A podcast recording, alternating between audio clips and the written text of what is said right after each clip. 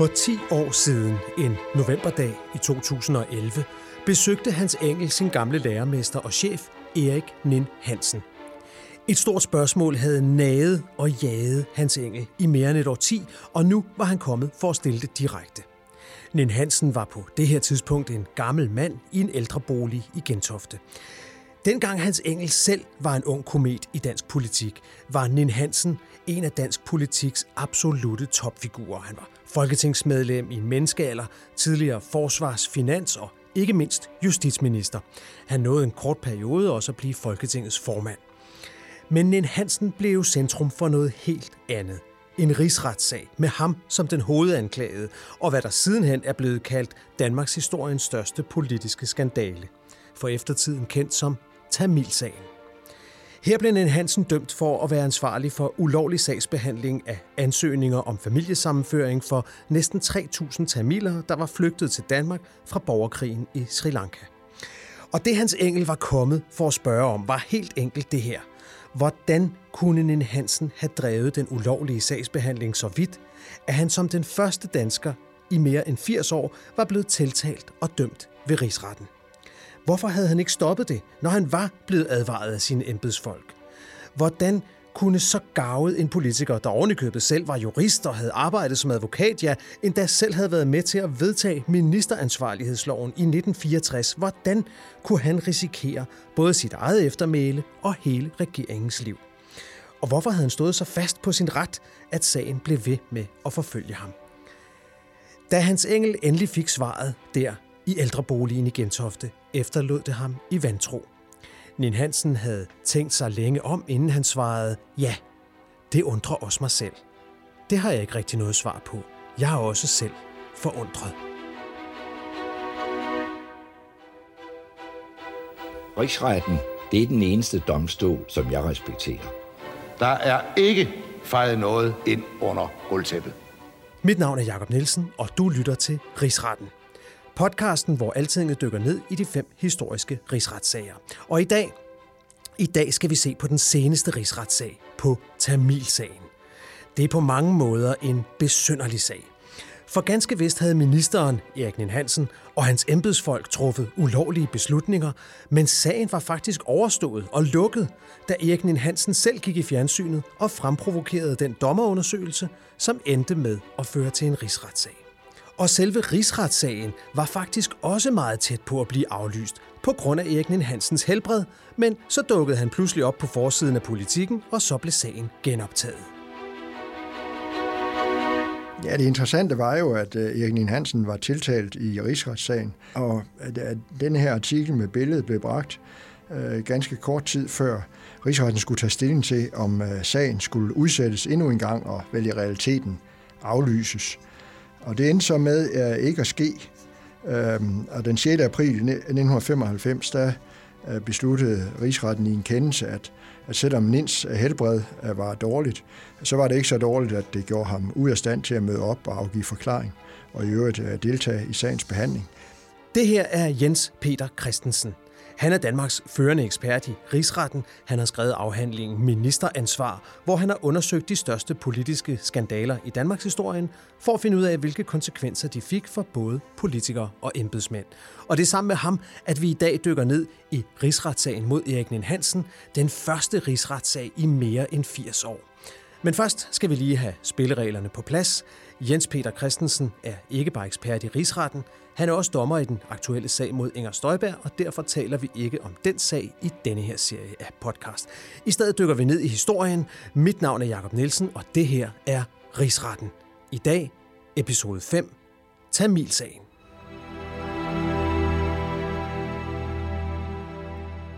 Jeg står her med forsiden af Dagbladet Politikken fra, fra 4. april 1995. På forsiden er der et billede af en ældre herre, der cykler en tur i forårsregnen, iført elegant hat og cykelhandsker. Manden, ja, det er forhenværende justitsminister Erik Nien Hansen. Og jeg kunne godt tænke mig at spørge dig, Jens Peter Christensen, hvorfor er det interessant, at en afgået minister cykler en tur i regnen? Ja, det interessante var jo, at øh, Erik Nien Hansen var tiltalt i rigsretssagen, og, og at den her artikel med billedet blev bragt øh, ganske kort tid før rigsretten skulle tage stilling til, om øh, sagen skulle udsættes endnu en gang og vel i realiteten aflyses. Og det endte så med øh, ikke at ske. Øhm, og den 6. april 1995, der øh, besluttede rigsretten i en kendelse, at, at selvom Nins helbred var dårligt, så var det ikke så dårligt, at det gjorde ham ud af stand til at møde op og afgive forklaring og i øvrigt deltage i sagens behandling.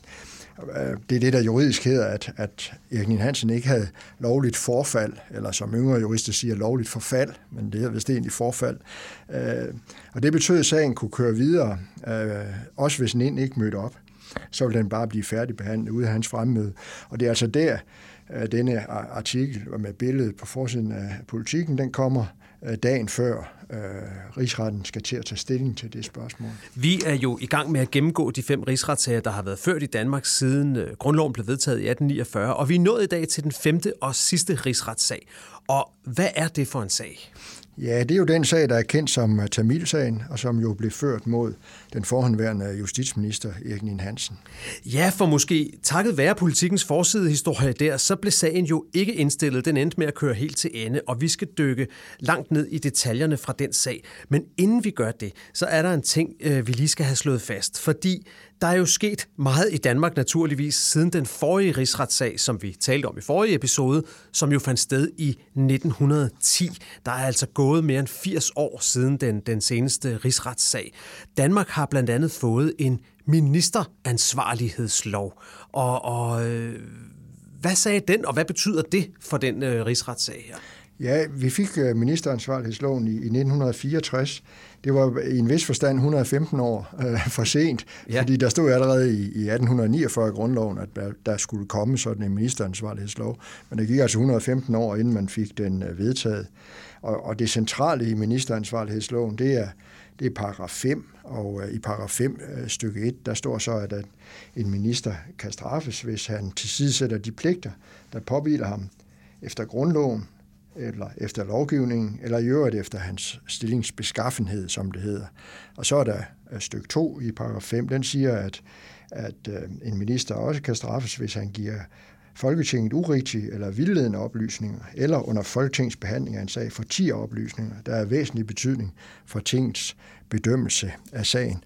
Og forsynder ministeren sig imod øh, de bestemmelser der, så vil ministeren så kunne straffes og straffen er efter paragraf 6 bøde eller fængsel indtil to år. Og, og her er det måske vigtigt lige at få slået fast, fordi det, du læser op der, det er jo sådan set, at vi har en paragraf i loven, altså siden 1964, hvor der har stået, at ministre må ikke lyve for Folketinget. Vil det sige, at ministre så skal slæbes i retten, hver gang de har sagt noget forkert til Folketinget? Nej, øh, det er jo helt op til Folketinget at afgøre, om der skal rejses en rigsretstiltale, altså om der skal komme en rigsretssag ud af det. Det er det, jurister kalder at gøre et retligt ansvar gældende.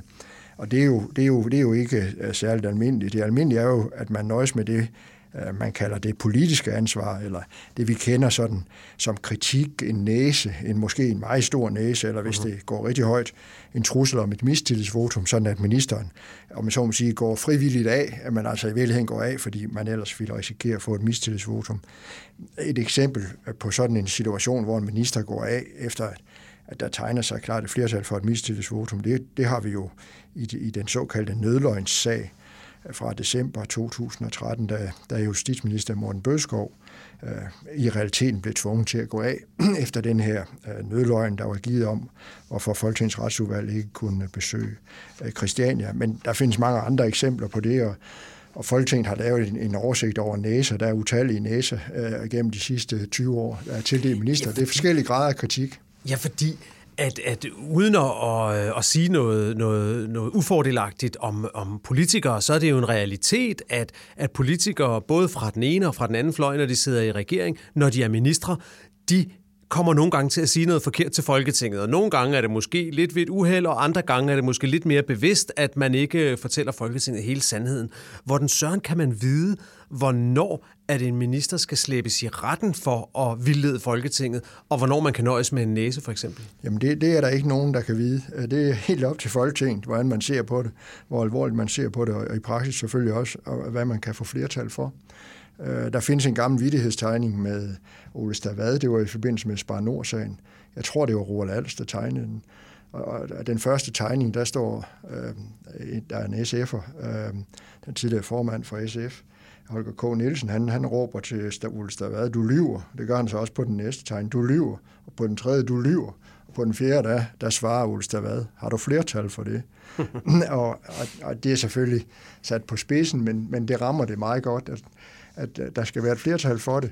Nu er det jo ikke sådan, at verden størter sammen, fordi der ikke kommer en rigsretssag. Altså, i det, den politiske verden kan, kan kritik jo være, være meget øh, betydningsfuld, kan man sige, og, og, og en minister, der bliver tvunget til at gå af, kan jo også være en voldsom sanktion rent politisk, så, så det er jo ikke sådan, at vi er helt på herrens mark. Det er ikke sådan, at det nødvendigvis er ansvarsfrit, selvom man ikke lige ender for, for rigsretten. Lad os så komme i gang med, med Tamilsagen. Den har jo i, i din bog Ministeransvar sit, uh, sit helt eget kapitel, og bliver også nævnt i, i andre kapitlerne. Det er virkelig en sag, du har været grundigt nede i. Og når, når jeg læser afsnittene om Tamilsagen i, uh, i din bog, så er der en ting, der slår mig, og det er, at du beskæftiger dig meget indgående med embedsmændenes rolle i sagen. Hvorfor er det så interessant, synes du? Jamen det er interessant, fordi uh, det blev vigtigt i uh, Tamilsagen, hvilken øh, rådgivning eller hvilke advarsler øh, embedsmændene havde givet øh, Erik Nien Hansen om, at han var på vej ud i ulovligheder. Det spillede en stor rolle både for, for, for ministerens ansvar, og det spillede også en stor rolle for det, der efterfølgende blev embedsmændenes ansvar, om de havde rådgivet og advaret tilstrækkeligt godt. Og, og vi var allerede lidt inde på det i vores forrige afsnit, da vi talte om, om rigsretssagen i 1910. Der var blandt andet en meget interessant diskussion dengang om, hvorvidt en minister kunne være skyldig, hvis embedsmændene ikke direkte havde sagt til ministeren, at noget var ulovligt. Ja, og, og det spørgsmål opstår sådan set igen i, i forbindelse med Tamilsagen. Det her med, hvor direkte man skal have sagt, at noget er ulovligt, ja, før ministeren skal man vide det. skal have advaret, og, ja. eller sådan mere populært, hvor kraftigt man skal have slået i bordet. Ja. Så, så det, det tror jeg, vi skal gøre i, i, i denne her udgave af podcasten. Vi skal gøre det samme, som du har gjort i, i din bog, og bruge noget tid på at forstå, hvilken rolle embedsmændene spillede i Tamilsagen, og også hvilke konsekvenser sagen fik for nogle af de centrale embedsmænd. Men altså for at der overhovedet kan opstå en rigsretssag, så skal der jo som bekendt foreligge en eller anden form for skandale. Og lad os lige få, få ridset op. Hvad var skandalen bag Tamilsagen? Ja, det startede, kan man sige, med krig og ufred på Sri Lanka, altså mange tusind kilometer væk fra os. Og der var så kommet en ret stor gruppe øh, tamilske flygtninge fra Sri Lanka til Danmark. Og det var sådan, at, at den daværende udlændingelov, den var indrettet sådan, at, at disse flygtninge havde et retskrav på at få deres øh, nærmeste familie herop, altså familiesammenføring. Og det, der så skete, var, at øh, man Justitsministeriet sådan fra efteråret 1987 og frem til øh, januar 1989 øh, sådan set satte behandlingen af disse her familiesammenføringsansøgningssager i bero. Altså, så man, man lod simpelthen bare være med at håndtere de familiesammenføringsansøgninger, man havde liggende? Ja, altså sådan billedet tag kan man sige, man lagde dem i en bunke, øh, og der lå de så stille og roligt, uden at man øh, behandlede dem. Det var sådan set i starten lovligt nok, fordi øh, loven, udlændingeloven var indrettet sådan, at at der kunne blive tale om at sende flygtninge tilbage inden for en toårsfrist. Og det er jo klart, at hvis nu man kunne sende en flygtning tilbage, skulle han jo ikke have sin familie øh, herop.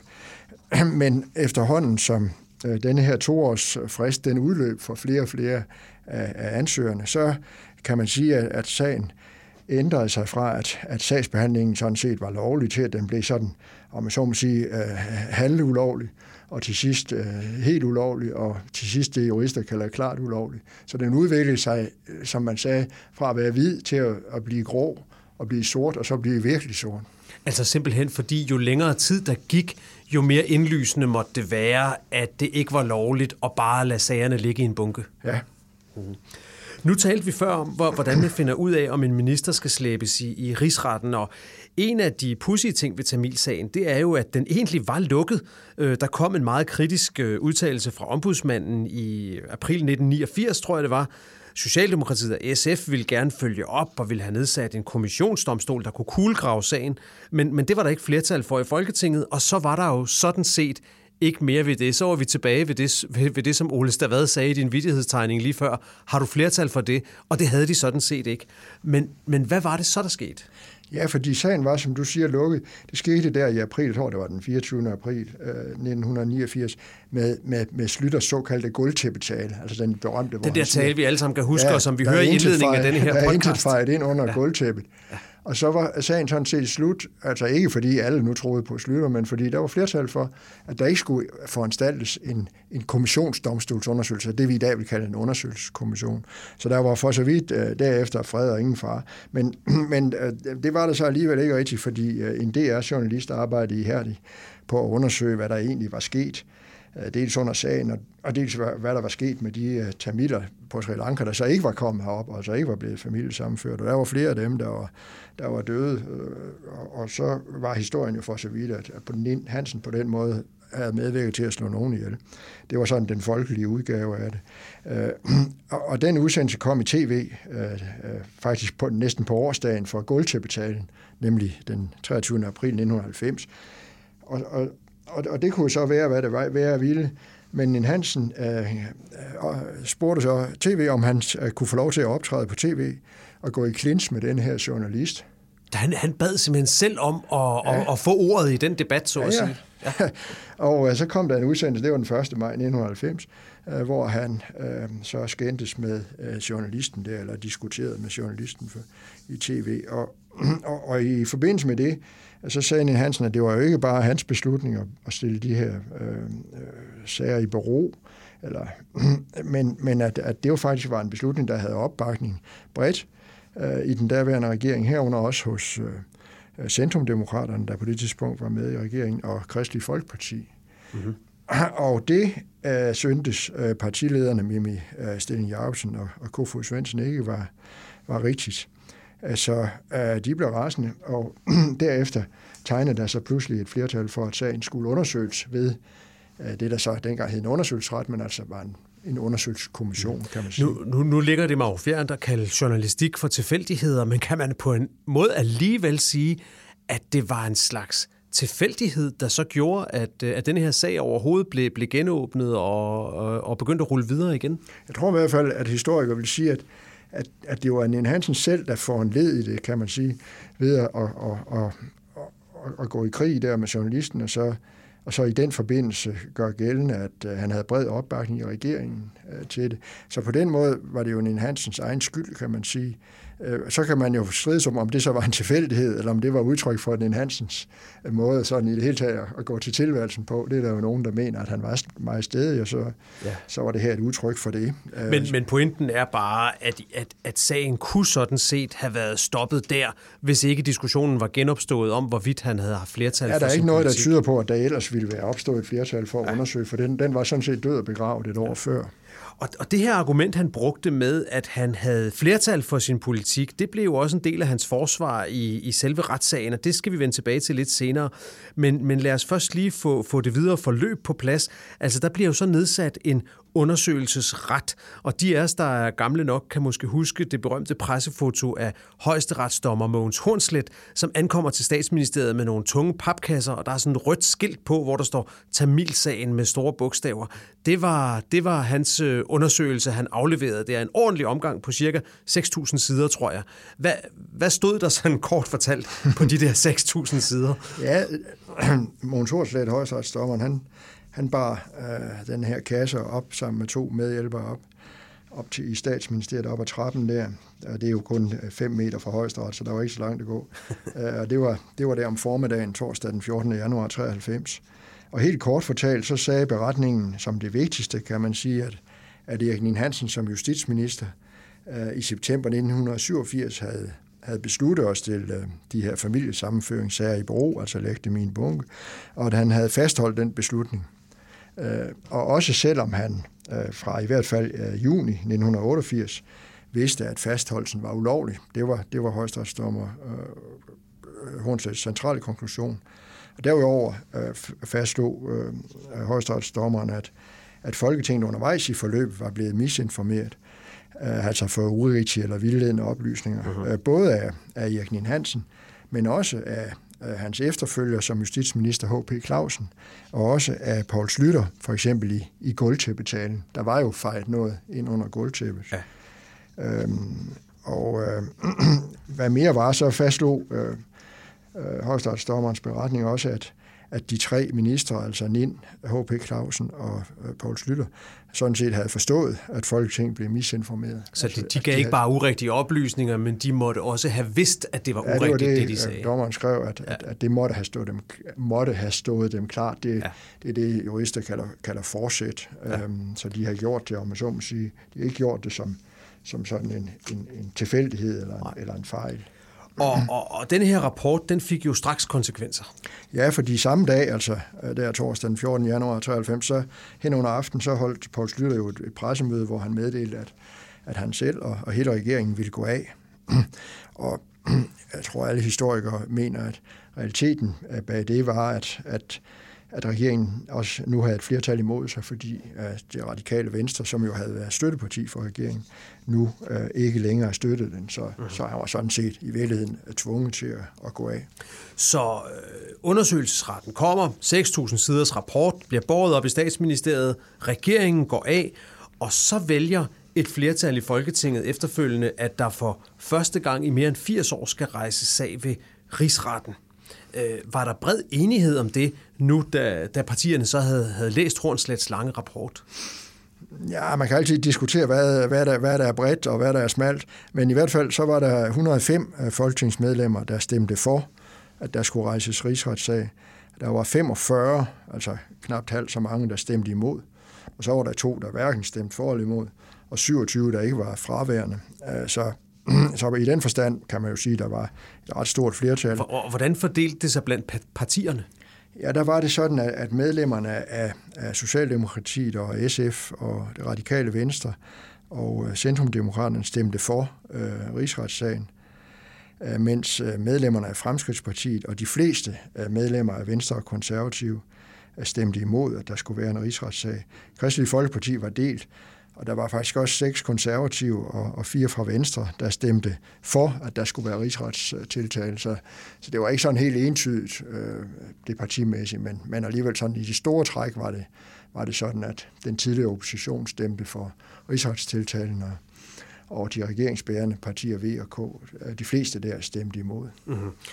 Og, og det første retsmøde i, øh, i rigsretssagen blev så holdt 7. december 1993, og Dommen, ja, den faldt jo først i juni 1995, og du var lidt inde på det i begyndelsen, men, men hvordan kunne det tage så lang tid? Ja, det skyldes først og fremmest, at, at den tiltalte, altså den tidligere justitsminister Erik Nien Hansen, blev sygemeldt i juni 94. Uh, øh, han fik, uh, som øh, det vist blev fastslået, en, en blodprop i, i hjernen, altså et slagtilfælde, og, og var så sygemeldt. Og, og, og, og det betød jo så, at sagen måtte øh, forløbig indstilles.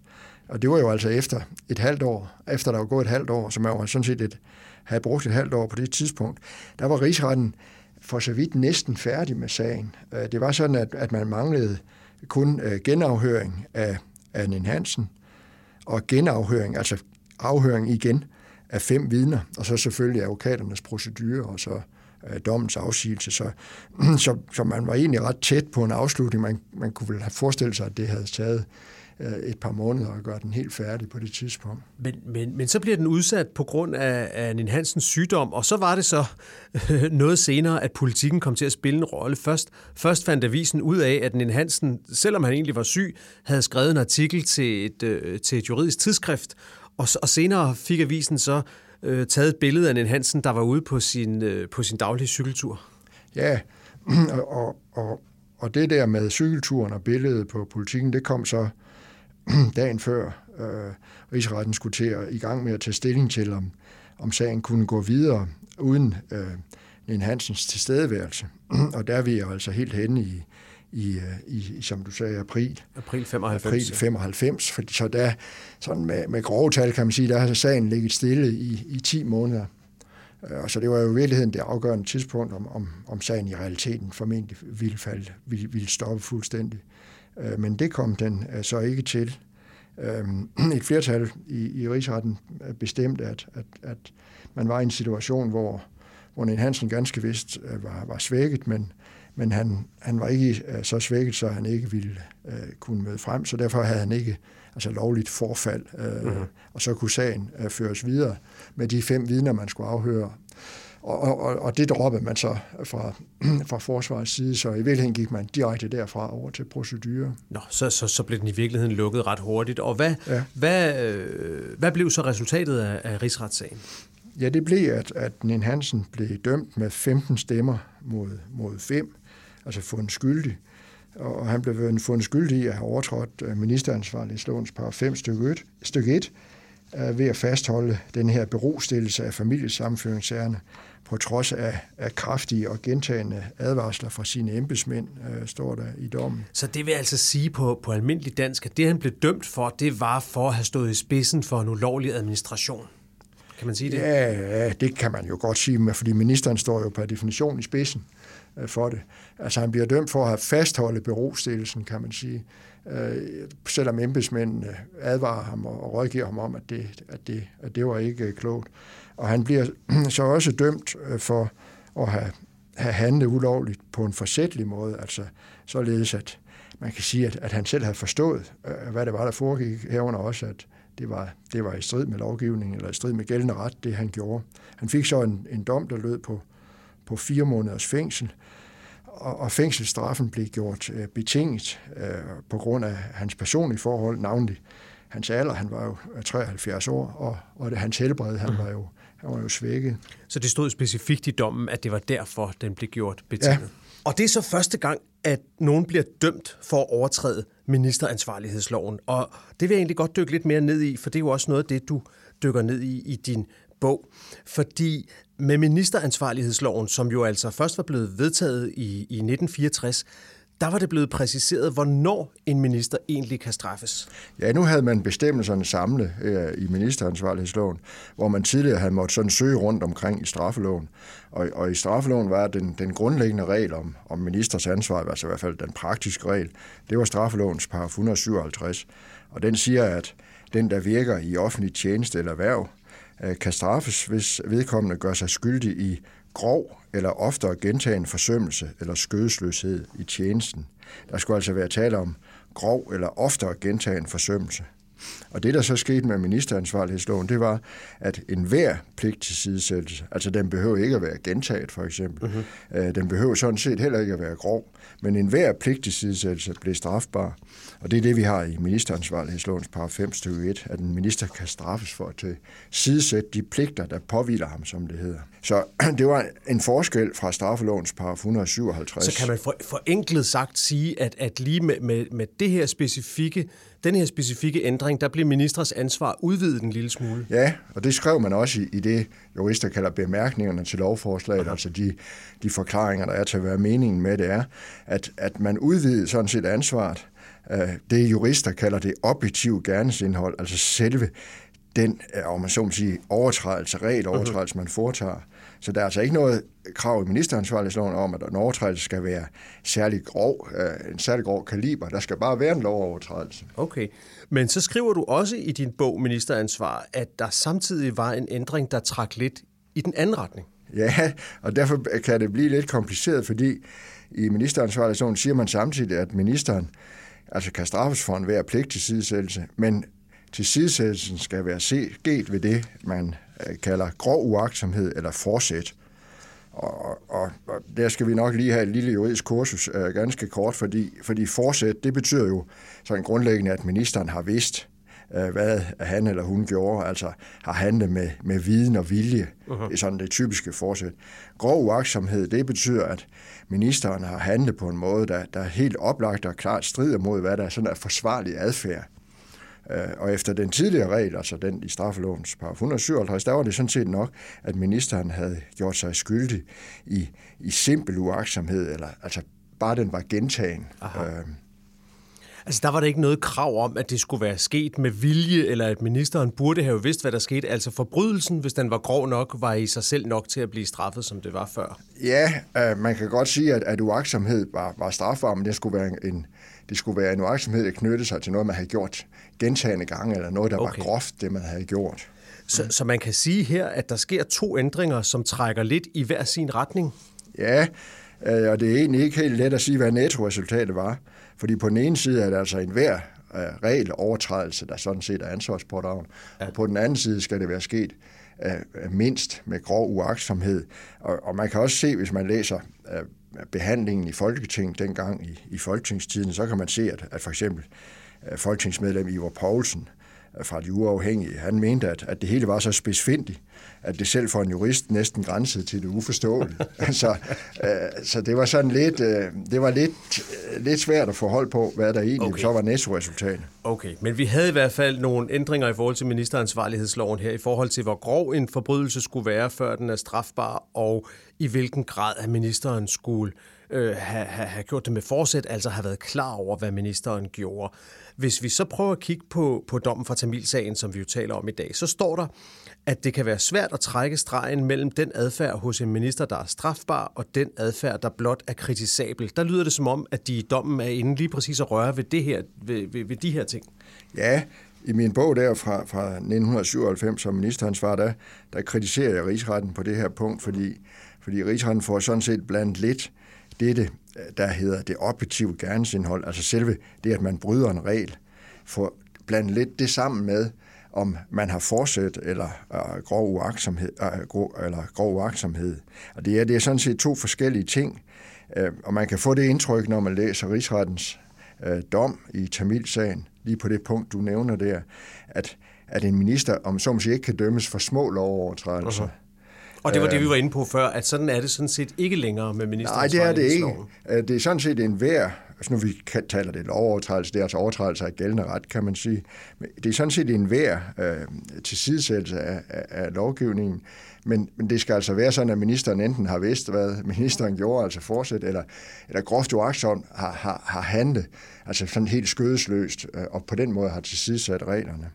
Øh, så, så, så, så det er det er så for så vidt en hver overtrædelse, der kan give anledning til et ansvar, når, når sagen først er rejst. Noget andet er jo, at, at, at det er jo ikke sikkert, at man vil rejse sager øh, ved rigsretten. Nej, det har vi så været inde på mange gange, at, at, at ministre kan også blive straffet ved, at de får en næse, eller ved, at de bliver tvunget til at gå af, eller på alle mulige andre måder. Det er ikke ja. sikkert, det ender ved en retssag. Nej. Nej. Ja, men på den måde, så, så bekræfter, bekræfter denne her spidsfindighed måske det, som, som folketingsmedlem Ivar Poulsen sagde, at det, at det selv for jurister grænser til det uforståelige, det her. Ja, hvis vi vender tilbage til dommen, så siger rigsretten, at det ikke har nogen betydning, om der har været et flertal i Folketinget, der bakket op om Erik Hansens metode med at undlade at behandle de her asylansøgninger. Og der er vi jo lidt tilbage til noget af det, vi, vi, vi talte om tidligere, det her med, at Hansen, han argumenterede med, at han mente, at der var flertal i Folketinget for det, han gjorde. Ja, det er rigsrettens flertal udtaler der. det er sådan set helt grundlæggende jura, som enhver førsteårs jurastuderende lærer, nemlig at at det er jo ikke afgørende, hvad et flertal i Folketinget måtte mene. Øh, det afgørende er, øh, hvad der står i loven. Øh, og den kan flertal i Folketinget selvfølgelig ændre, men har man ikke gjort det, så er det loven, der tæller. Det er sådan set det, flertallet siger. Ja, så man kan ikke undskylde sig med at sige, at et flertal synes, det var en god idé. Hvis det er ulovligt, så er det stadig ulovligt. Ja. ja. Og så, og, så, og så den tredje ting, jeg, jeg blev mærke i, i dommen, og her bevæger vi os jo langsomt over imod embedsmændenes rolle, så siger rigsretten, at ministeren ikke kan undskylde sig med, at hans embedsmænd ikke havde brugt ordet ulovlig, altså det specifikke ord ulovlig.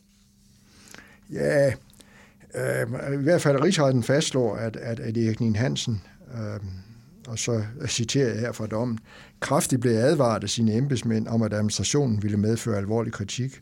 Det kan ikke tillægges betydning, at embedsmændene i deres advarsler ikke betegner administrationen som ulovlig eller retsstridig. Det var altså det, der så stod i dommen? Det var det, der stod i dommen. Så det og... svarer jo til det, du siger, at det ikke er afgørende sådan helt præcis, hvilken sprogbrug embedsmændene har brugt. Bare der er advaret på en måde, så ministeren måtte forstå, at, øh, at nu er man ude på en, en, en ulovlig galej. Ja, og, og, og præcis det spørgsmål havde jo været op at vende under højesteretsdommer Hornslets undersøgelse af sagen.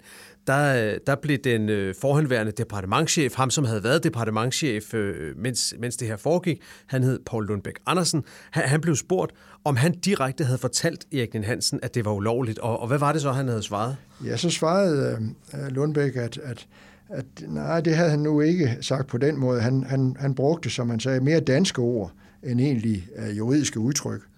Og så kan man jo læse i beretningen, hvad de danske ord var. Det var, det var for eksempel Øh, kritik for ombudsmanden, altså minister, du får kritik for ombudsmanden, eller beslutningen om, om berostillelse er juridisk uholdbar, eller beslutningen er uden lovmæssig grundlag, eller beslutningen er ikke til at skrive sig ud af, eller beslutningen er rivegal, og så er den, den mest lyriske, om jeg så må sige, at øh, minister, du risikerer at få en næse så stor, at du vil kunne lugte dig selv i nakken. Ja, det var en det meget berømt bemærkning fra, fra, fra Tamilsagen. Ja, det var en af de yngre embedsmænd, der, der formulerede det sådan. og, hele, og hele pointen med det her, det er så, at det rigsretten i sin dom slår fast, det er, at hvis der er brugt udtryk, som for eksempel nogle af dem, der bliver nævnt her, og at ministeren derfor må være helt klar over, at det, der foregik, var ulovligt, så har det ikke nogen betydning om selve ordet ulovligt, så lige er blevet anvendt. Nej, det er i hvert fald ikke, ikke afgørende. Det afgørende er, hvad, hvad man sådan ud fra hele sammenhængen øh, måtte forstå ja. uh, som minister. Nu skal vi lige om lidt se lidt nærmere på, hvilke konsekvenser så sagen så fik for for eksempel Paul Lundbæk Andersen og, og de øvrige centrale embedsmænd. Men, men først er vi lige nødt til at have en lille og synes jeg lidt vigtig krølle på historien, fordi Erik Nien Hansen var jo i, i, i gåseøjne kun tiltalt for selve den ulovlige beslutning om at lade de her asylansøgninger ligge i en bunke, hvor der ikke skete noget som helst, altså for at sylte asylsagerne, hvis man kan sige det sådan. Men i den undersøgelsesrapport, som højesteretsdommer Hornslet øh, havde lavet, de 6.000 sider, som vi talte om før, der fik Nien Hansen jo også kritik for, at han havde vildledt Folketinget og vildledt Folketingets ombudsmand. Og det hørte vi jo i starten af denne her podcast, at det er jo sådan set også ulovligt i henhold til ministeransvarlighedsloven. Så hvordan kan det være, at Folketinget undlod at tiltale Erik Nien Hansen for, for den her del, når det nu virker som om, at han med ret stor sikkerhed havde brudt loven? Ja, Folketinget valgte simpelthen det at, at, at koncentrere rigsretssagen, altså tiltalen, om det, man kaldte øh, hovedforhold. Altså, ja, det er jo sådan set meget godt udtryk. Altså, det er der sådan lidt, som var, var, var grundlag for. i sagen. Ja, ja, det hele var gået galt. Ja. Altså, den ulovlige brugstillelse af familiesammenføringssagerne.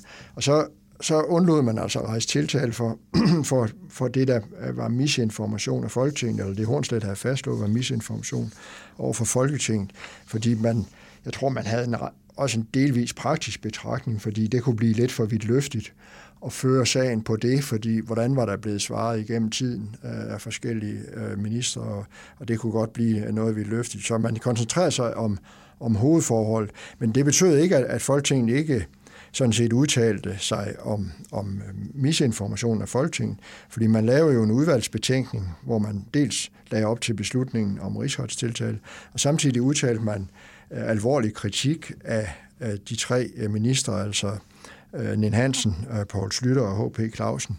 Og, og, og det, er, det er sådan set lidt interessant, fordi man havde sådan en, en gradbøjning af kritikken. Aha. Og for Nin Hansen, der udtalte man det, man, man, man kaldte den alvorligste misbilligelse af, at han havde misinformeret Folketinget og ombudsmand. Og over for uh, Paul Slytter, der udtalte man alvorlig misbilligelse, altså ikke alvorligste, men alvorlig misbilligelse. Over for H.P. Clausen udtalte man misbilligelse, altså ikke alvorlig misbilligelse. Og det, det kan man selvfølgelig godt sådan grine lidt af, og det, det, det er jo heller ikke forbudt at gøre, men, men, men på en måde udtrykte det jo også lidt uh, rollefordelingen i det, fordi øh, uh, Nin havde jo været hovedmand, og Slytter var så den, der var nærmest på forløbet, kan man sige. H.P. Clausen, når han kom med, var det jo fordi, han, han afløste øh, uh, Nin Hansen som justitsminister i januar 89, og det første uh, H.P. Clausen gjorde, var jo sådan set at få taget sammen med embedsmænd, få taget initiativ til at få, få det her rettet op. Øh, så, så på den måde var der en god grund til gradbøjningen. Så, men ikke alene udtalte man de, de her, den her kritik. Man gjorde også det lidt usædvanligt fra Folketingets side, at man samtidig sagde udtrykkeligt, at man mente, at de tre minister havde overtrådt ministeransvarlighedslovens par 5 okay. stykke 2. Og det så er jo der... sådan set lidt interessant. At, ja, fordi så er vi tilbage ved det her med, at altså Folketinget, som jo er anklageren i, øh, hvis der skal rejses rigsretssager, så er det jo Folketinget, der skal gøre det, som vi har været inde på mange gange. Og, og de vælger altså her at sige, vi mener faktisk, at loven er blevet brudt her, men vi vælger ikke at øh, tiltale faktisk nogle af de tre for det specifikke forhold, der vælger de i stedet for at udtale deres alvorlige eller alvorligste misbilligelse ja. af det, der er sket. Og det begrunder man så også sådan på lidt forskellige måde med, at, at for Nin er det altså det, at, at det er sådan set, om man så må sige, nok at, at gå efter hovedforhold. For Poul Slytter er det jo det, at, at han var jo blevet politisk sanktioneret i den forstand, at han var blevet tvunget, reelt var han jo blevet tvunget til at, at gå af. Så han havde betalt en pris på ja, den det kan det man sige, ja. ikke? og H.P. Clausen øh, var på det her tidspunkt, hvor Tamilrapporten kommer, ikke længere justitsminister, men folketingsformand. Og H.P. Clausen øh, var også gået af øh, øh, på samme tidspunkt som Slytterregeringen. Så, så, så det er måske ikke så tosset endda. Der, der siger man så, at jamen, så, de har sådan set betalt en pris mm-hmm. øh, for det. De her, de her ting, øh, vildledning af Folketinget, som jo så ikke indgik i, i rigsretssagen mod, mod Erik Nien Hansen, kan de så alligevel have haft nogen betydning for den dom, som rigsretten endte med at afsige i, imod ham? Ja, øh, spørgsmålet var sådan set op tid, øh, ret tidligt under rigsretssagen, hvor rigsretten fastslog øh, allerede i april 94, altså efter sagen har været i gang i, i 3-4 måneder, i en kendelse, at, at man jo ikke kunne dømme øh, Nin Hansen for misinformation af Folketinget, når øh, misinformationen ikke var omfattet af anklageskriftet. Det giver altså, jo god mening, altså hvis ja, man ikke man er kun dømmes for det, der står i anklageskriftet. Ja. Det, det kan man sige, det er sådan ordensmæssigt, men det er jo også fordi, den anklagede skal jo vide, hvad vedkommende skal forsvare sig imod. Ja. Så det fastslog man. Men samtidig sagde man, at, at det betød ikke, at det var udelukket, at misinformation af Folketing og ombudsmand øh, kunne få en betydning for bedømmelsen af skyldspørgsmål. Altså det med øh, forsæt, grov uagtsomhed, uagtsomhed. Øh, jeg tror, at tankegangen er den, at, at hvis, hvis, hvis man kunne, kunne sige, at, at Nen Hansen havde med vildledende svar, øh, om man så må sige, forsøgt at skjule den ulovlige administration, øh, så er det jo sådan lidt bundet fornuft sådan set, at så sige, hvorfor, hvorfor, hvorfor gør han det? Hvis han nu mener, at det hele er, er lovligt. Altså, det, er jo lidt det, det, at man, det, at man taler usandt om, det kan være en indikation af, at man godt selv var klar over, at ja, den ikke den, var helt i orden. Det er den tankegang, der ligger nedenunder. Det er sådan set ja. ganske jordnært. Ja. At, at hvorfor, hvorfor etablere sådan en større konstrueret historie, som er, er urigtig, mm. hvis, øh, hvis man selv mener, at der, der er fuldstændig ren mel i posen. Det er nok sådan noget i den stil, der ligger bag. Og det vil så også sige, at, at, øh, at de, øh, de urigtige svar til Folketinget, eller vildledningen af Folketinget, som dommer Hornslet jo mente havde, havde fundet sted, det er han selvfølgelig ikke tiltalt for, så det kan han ikke dømmes for. Det kan heller ikke skærpe hans straf, men det, der er pointen her, det er, at det kan have en betydning for i sidste ende, om dommerne vurderer, at han er skyldig eller ej i hovedforholdet, fordi, som du var inde på før, at der handler det jo netop om, om han gjorde det forsætligt. Ja, eller, eller, eller groft uagtsomt. Eller, eller groft uagtsomt. Eller bare uagtsomt. Ja. Ja, det, det, den, den mulighed holder man åben ja, okay. øh, på det tidspunkt. Og når nu vi taler om at misinformere Folketinget, så er der jo et udtryk, som opstod med Tamilsagen. Man talte om den falske melodi. Øh, hvad var det for noget? Ja, den falske melodi, det var, det var sådan en betegnelse, man fandt på for de svar, Justitsministeriet gav til Folketinget og ombudsmanden. Justitsministeriet skulle jo forklare, øh, hvorfor sagerne om familiesammenføring ikke blev færdigbehandlet. Ja. Og der fandt man på som forklaring den såkaldt falske melodi. Og, og, og hvordan gik den melodi så? Jamen, det var en meget enkel melodi. Den havde sådan set kun to toner. Den ene tone var, at der var udsigt til fred på Sri Lanka, hvor jo at tamilerne kom fra. Og når der var udsigt til fred, øh, så kunne de selvfølgelig ikke regne med at skulle have deres familie herop, for så skulle de jo selv sendes hjem. Og den anden tone, det var, at det var nødvendigt for Justitsministeriet at prioritere ressourcerne. Man havde jo mange andre sager end de, uh-huh. de tamilske sager, øh, så derfor lagde man nogle af sagerne i en bunke, fordi der var okay. andre, der skulle behandles. Men, men det lyder jo, det lyder jo sådan set, begge dele lyder jo sådan set rimeligt nok, hvis der var fred på Sri Lanka, og, og man i øvrigt havde lidt travlt, så hvorfor, hvorfor var melodien falsk? Ja, den første tone var falsk, fordi der ikke var fred på, på Sri Lanka. Okay, det var ikke så godt. og der var sådan set heller ikke udsigt til fred, så den var jo ikke så god. Den anden tone, altså det der med, at man skulle prioritere, den lød jo sådan set fint nok, men, men i virkeligheden var den også falsk, fordi sagerne lå og var færdig ekspederet. De manglede bare en underskrift, og sagen var den, at Justitsministeriet brugte flere ressourcer på at forklare, at dem, der klagede, hvorfor sagerne ikke var færdigbehandlet, end det ville have taget at skrive dem under. det er så virkelig derfor, godt. Så, ja, så, så det vil sige, at, at, at man, man sagde, at man ikke havde tid til at gøre det, men i virkeligheden brugte man flere kræfter på at sige, at man ikke havde tid til det, end det ville have kostet bare lige at få sendt dem afsted. Ja, det var det, ombudsmanden fastslog. Så ja. det var ikke så godt, så derfor var det, var det falsk, begge, begge toner. Hvem, øh, hvem havde komponeret de her, den her falske melodi med to toner? Ja, det havde to af de ledende embedsmænd, øh, direktøren i Udlændingsdirektoratet og så en kontorchef i Justitsministeriets departement. Og der er sådan set øh, en lidt sjov øh, udtalelse fra, fra direktøren i Udlændingsdirektoratet under afhøringerne der i undersøgelsesretten hos, hos Hornslet. Fordi han siger, at man var jo presse, at man var i en situation, sagde han, hvor man var nødt til at dække over realiteterne. Og så fabrikerede han, sagde han, og nu citerer jeg, en juridisk holdbar begrundelse for en juridisk uholdbar beslutning. Så det er sådan en af klassikerne. Det er en sproglig klassiker. Ja. Og, og endte, endte det her specifikke øh, spor med den falske melodi, endte det med at få nogle konsekvenser for dem, der havde komponeret den, så at sige? Ja, det kan man jo godt sige, fordi de fik jo et hak i i, i undersøgelsesretten, altså blev voldsomt kritiseret. Og, øh, og det blev det jo så også i offentligheden, men, men det endte jo med, at, at, at det aldrig blev til tjenestemandssager vedrørende det her spørgsmål. Så, så sådan snævert juridisk, kan man sige, der fik det ingen konsekvenser. Så langt, så godt. Nu har vi fået afsluttet sagen mod Erik Nien Hansen, og nu skulle det så besluttes, om der også skulle være konsekvenser for nogle af embedsmændene. Og hvem var det egentlig, der skulle afgøre det? Ja, der, der foretages det, der sådan på juridisk kaldes en tjenestlig undersøgelse. Øh, eller man kan også kalde det en tjenestemandssag. Og sådan en, den bliver så her ledet af, af tre dommer, og man var nødt til at finde nogen fra høverste hylde, øh, i betragtning af det niveau, sagen nu var på. Så formanden for den her tjenestlige undersøgelse, det blev så en højstretsdommer. Selvfølgelig en, der ikke havde været med i rigsretssagen. Mm-hmm. En landsretspræsident, Vesterlandsretspræsident og en øh, landsdommer fra Østerlandsret.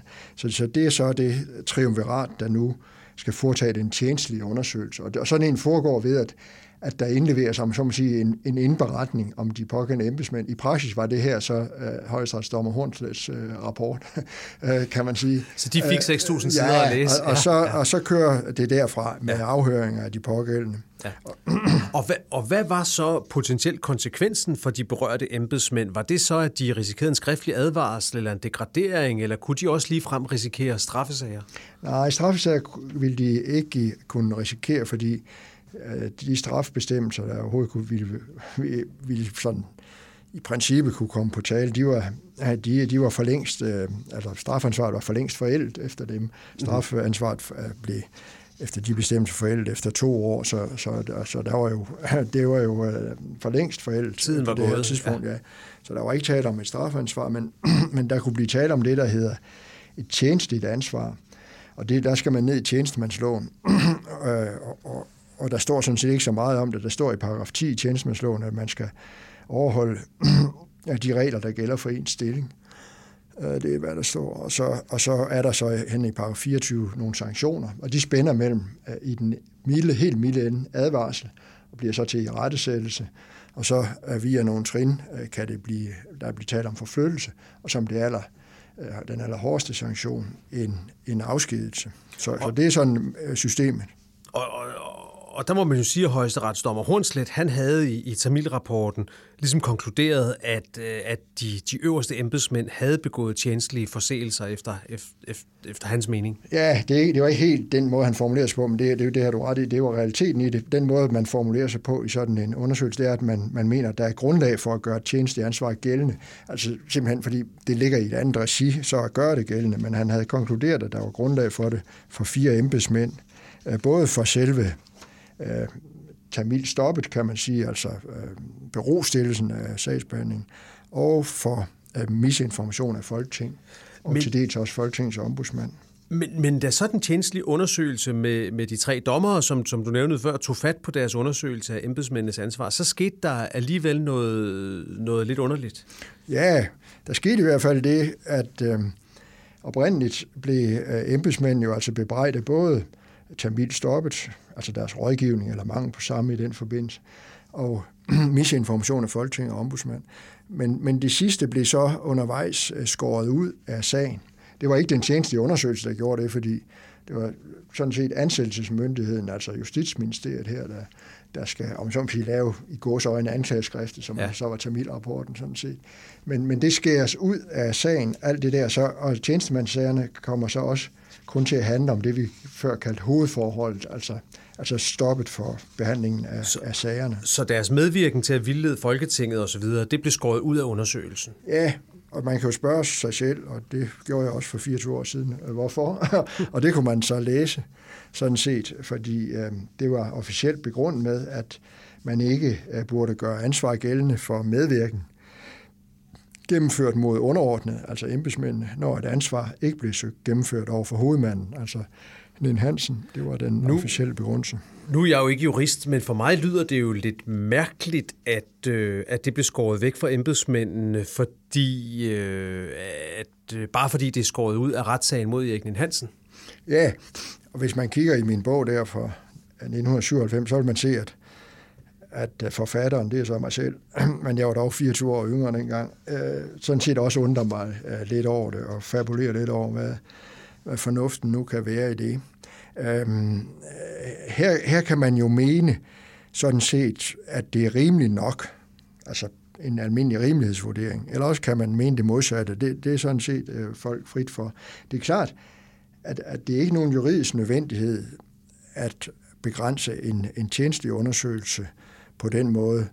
Ja, fordi så vil konsekvensen jo næsten være, at embedsmænd kun kunne, kunne sættes for tjenestlige undersøgelser, hvis deres minister også var blevet dømt for dem. Ja, det kan Eller man sige. For dem. Og der, der har jo været mange andre sager, hvor, hvor ministre ikke er endt med at blive tiltalt for rigsretten, men hvor der alligevel er gjort et tjenestligt ansvar gældende over for embedsmændene.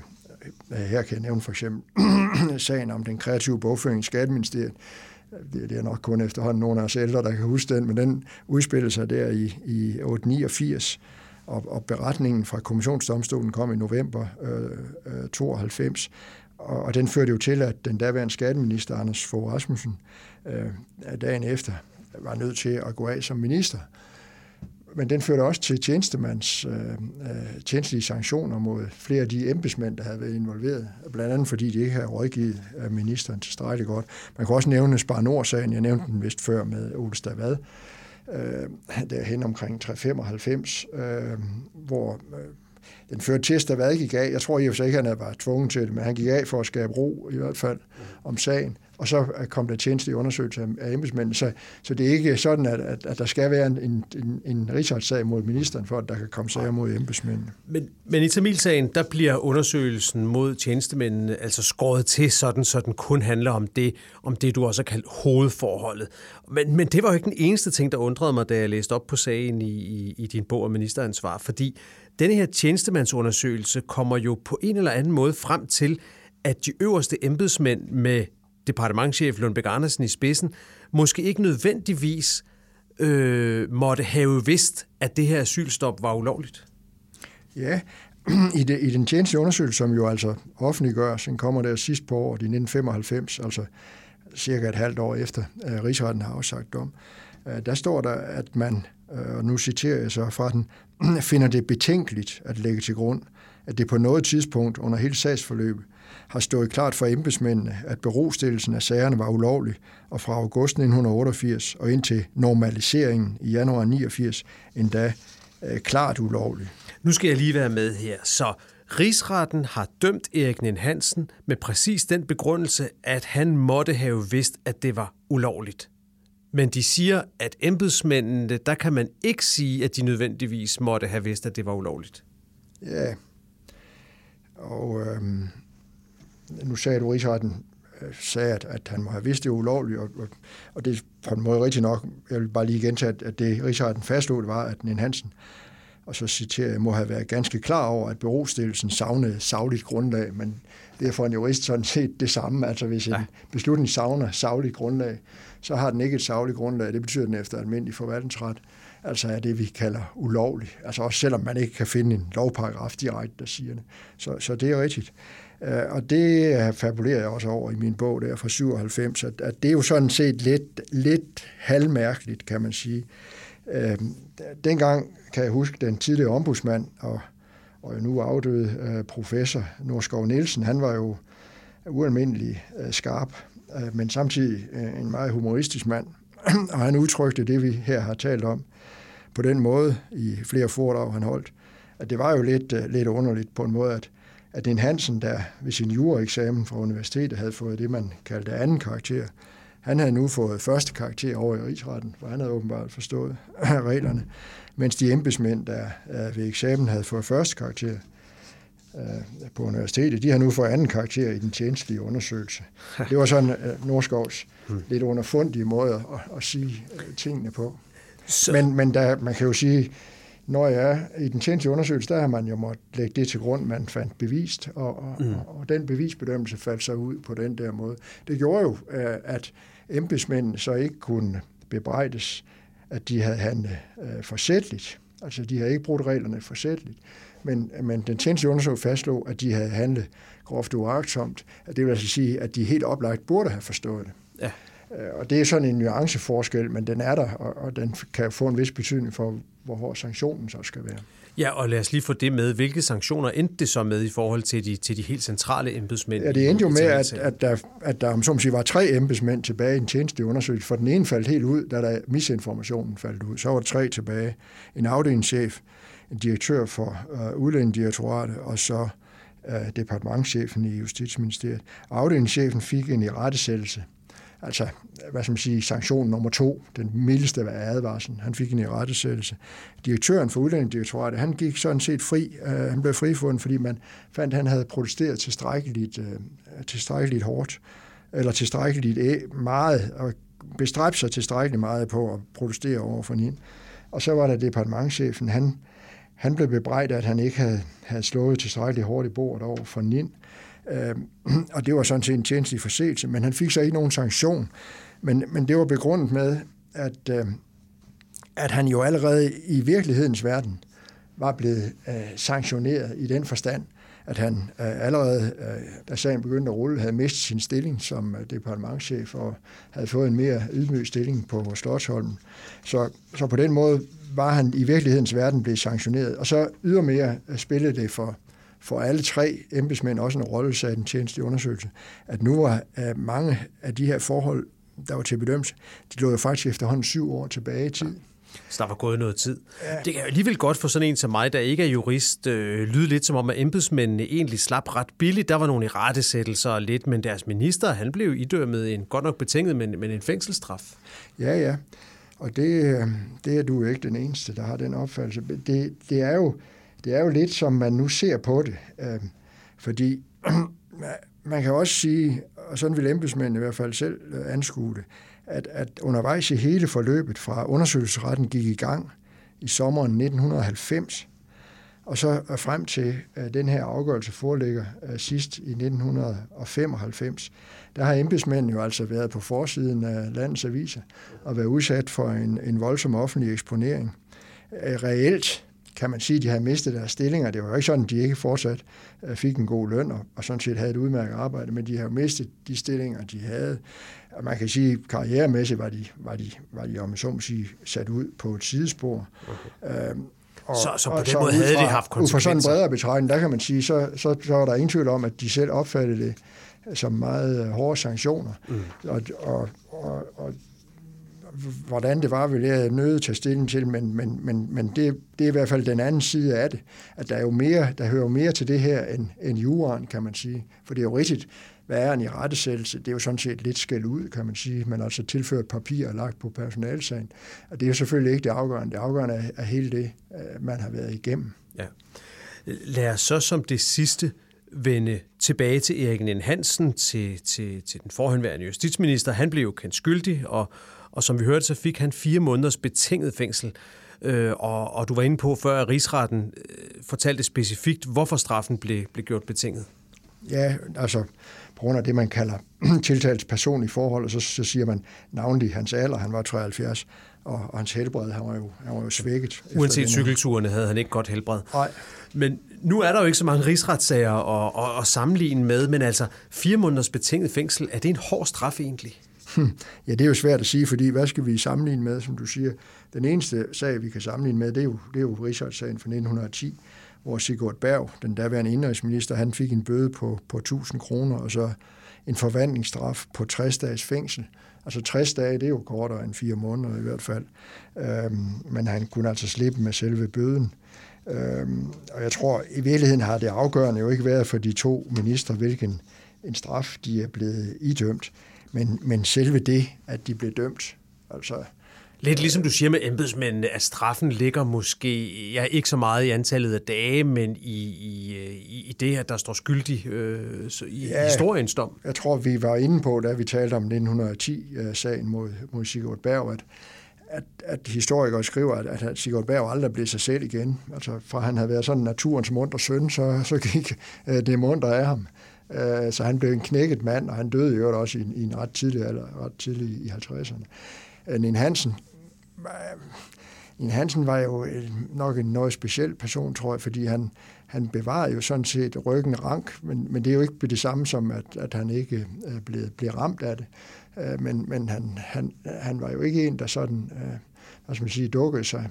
Så, så det er nok lidt svært at se, hvordan, ja. eller vide, hvordan han har taget det.